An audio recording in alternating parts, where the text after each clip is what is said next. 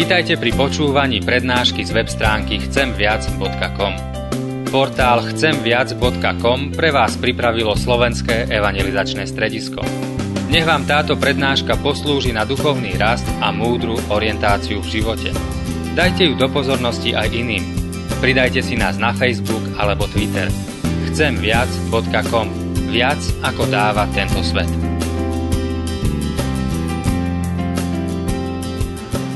Skloňme sa, bratia a sestry, pred Božou tvárou a spolu so žalmistom takto vyznajme.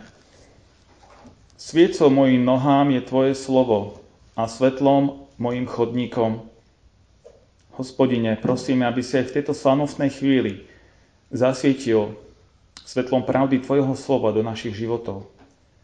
Aby aj od tohto bodu sme kráčali po tej ceste, na ktorú nás Ty voláš, ktorá je cestou nasledovania Teba. Mene Pána Ježiša Krista sa modlíme. Amen. Milí bratia, milé sestry, vypočujte prosím Božie slovo, ako ho nachádzame napísané v knihe Skutkov apoštolských, a to v kapitole 8. A prečítam z verša 30. a 31.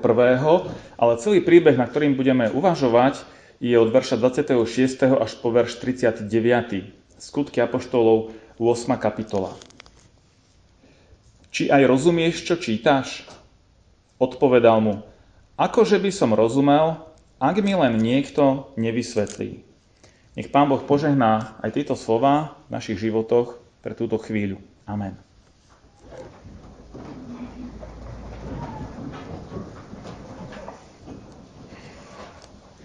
Milí konfirmandi, milé rodiny, bratia a sestry vo viere v Pána Ježiša Krista, vy, ktorí sme tu doma, ale aj vy, ktorí ste prišli ako milí hostia dnes na túto slávnosť medzi nás, tešíme sa z toho.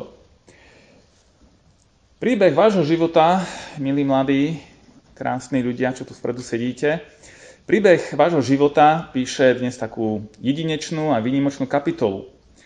Mnoho listov toho príbehu je už napísaných a veríme, že ešte mnohé krásne stránky napíšete ďalej vo svojom živote. Ale dnes píšete vo svojom živote takú jedinečnú, vynimočnú kapitolu. O tom svedčí nielen to, ako ste vy krásne oblečení, upravení, a nielen vy, samozrejme aj ostatní. Táto sála, všetko to umocňuje tú slavnostnú chvíľu. Ale chcem dnes povedať príbeh jedného človeka, alebo aby sme uvažovali nad príbehom jedného človeka, pre ktorého taká výnimočná kapitola v jeho živote bola napísaná nie počas slávnosti v chráme, ale po tej slávnosti. A z toho príbehu sme čítali aj tie dve vety, ktoré možno rozmýšľate, že no, čo to môže byť za príbeh, niekto možno tuší, ale nebudem toto dnes skúšať. Ten muž, o ktorom je tento príbeh, bol významným človekom na kráľovskom dvore v Etiópii. Etiópia, ak si predstavíte mapu sveta, leží južne od Egypta. Ak tu niekde je Izrael, tak z tej malej Ázie alebo z Blízkoho východu do Etiópie je to hodný kus cesty. Prečo tento muž išiel, prekonal takú dlhú cestu z Etiópie až do Izraela, do Jeruzalema, do chrámu? Boli tam slávnosti, nevieme presne aké, ale náboženské slávnosti. Je to zrejme preto, že tento muž nejakým spôsobom bol oslovený židovskou vierou. Dokonca zrejme do istej miery ju aj praktizoval, keď prišiel na slávnosti do chrámu. A dokonca na ceste naspäť si čítal niečo z knihy proroka Izajáša, konkrétne z 53. kapitoly 7. verš, ale k tomu ešte prídeme neskôr.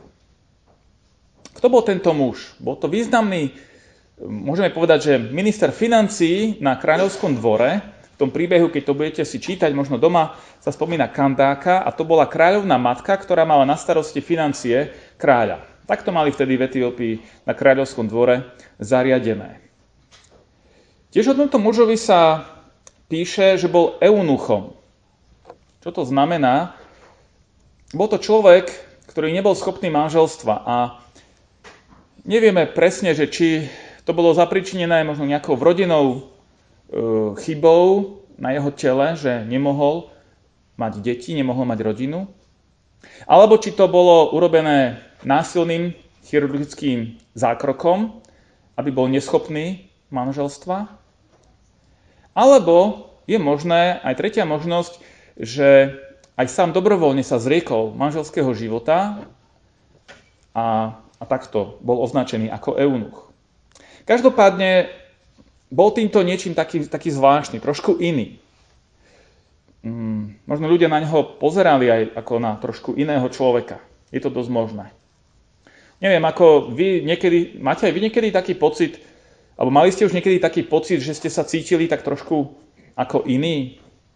Že ako keby, napriek tomu, že aj ten eunuch mal významné postavenie, bol ministrom, tak v niečom bol ako keby trochu mimo.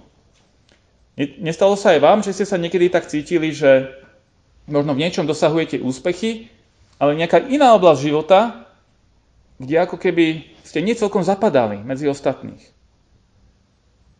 Zapýtam nielen tu mladších, ale každý z nás rozmýšľajme, či sme prežívali niekedy takúto situáciu.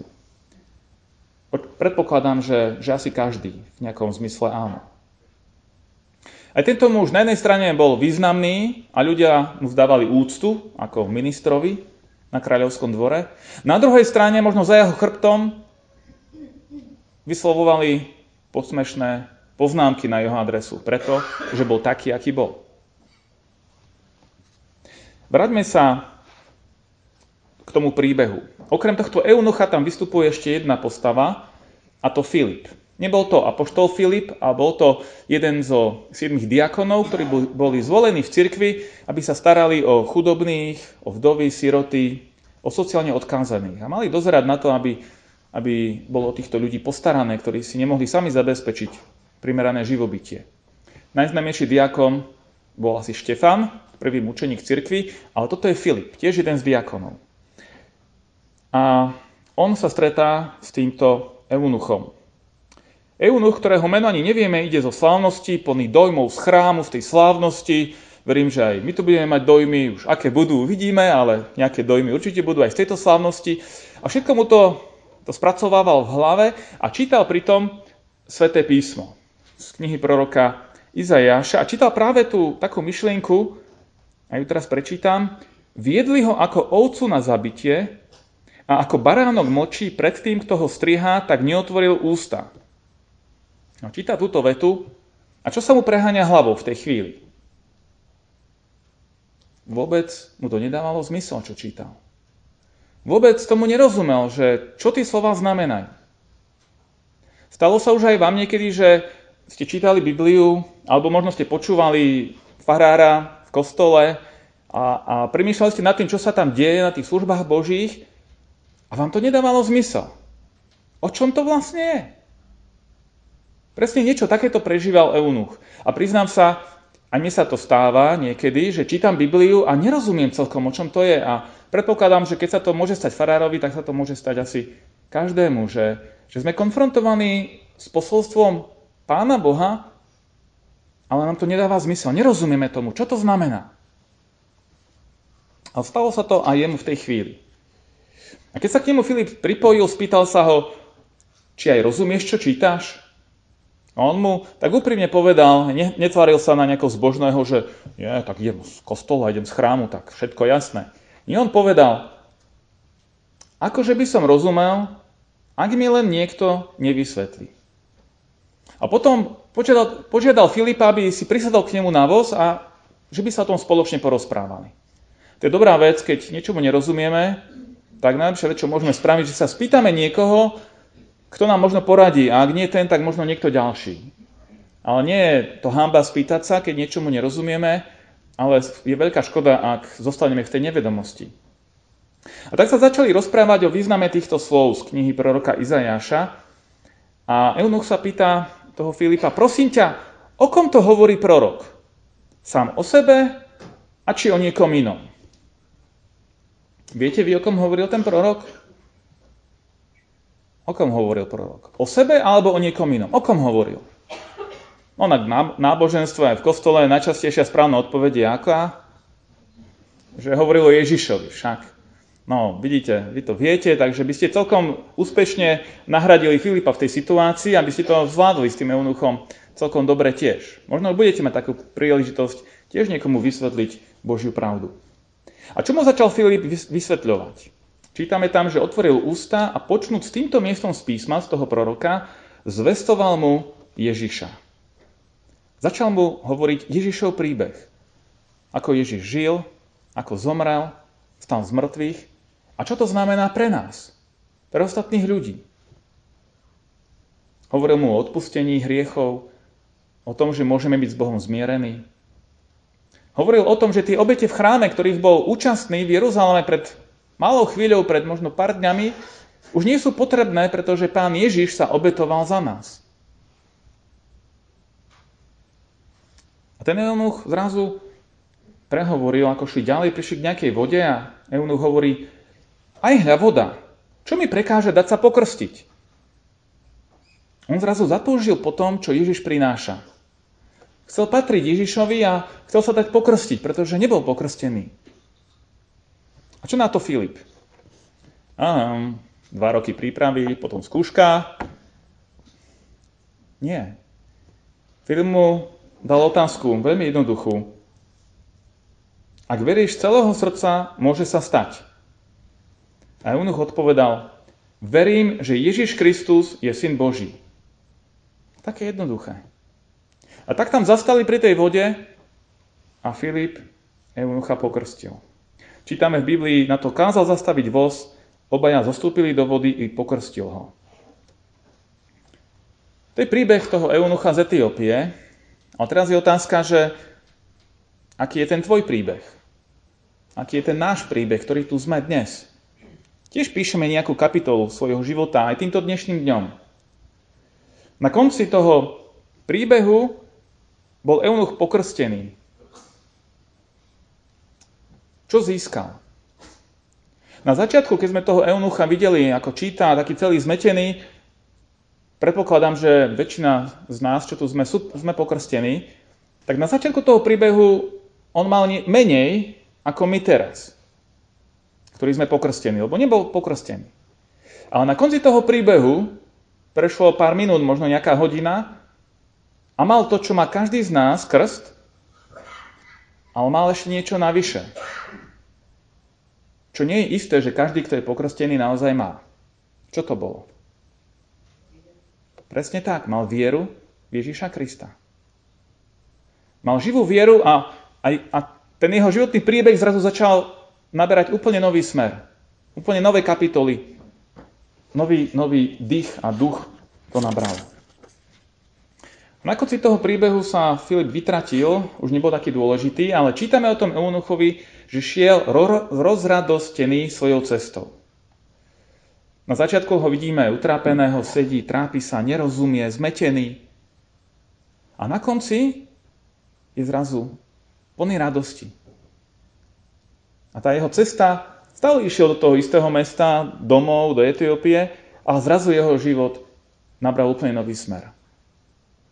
A otázka, aký smer má tvoj životný príbeh, tvoja cesta, kam smeruješ? Už dnes máte naplánované, skončíme, kam pôjdeme, obed a tak ďalej, domov. Ale kam ideš ďalej vo svojom živote? Na začiatku bol ten eunuch utrápený, lebo nerozumel, na konci je celý vytešený, lebo porozumel a uveril. Aký bude pokračovať ten tvoj životný príbeh? Porozumieš a budeš veriť? Alebo zostaneš v tom, že stačí to, čo mám a budeš mať stále menej ako ten eunuch. Prajem každému z nás, aby tá kapitola života, ktorú dnes píšeme, aby buď nabrala taký nový smer ako príbeh toho muža, ktorý porozumel a uveril, alebo aby sme tú svoju cestu, ak sme na ňu už vykročili vo svojom živote, aby sme ju obnovili a boli tiež takí plní radosti a požehnania, ktoré nám dáva Pán Ježiš Kristus.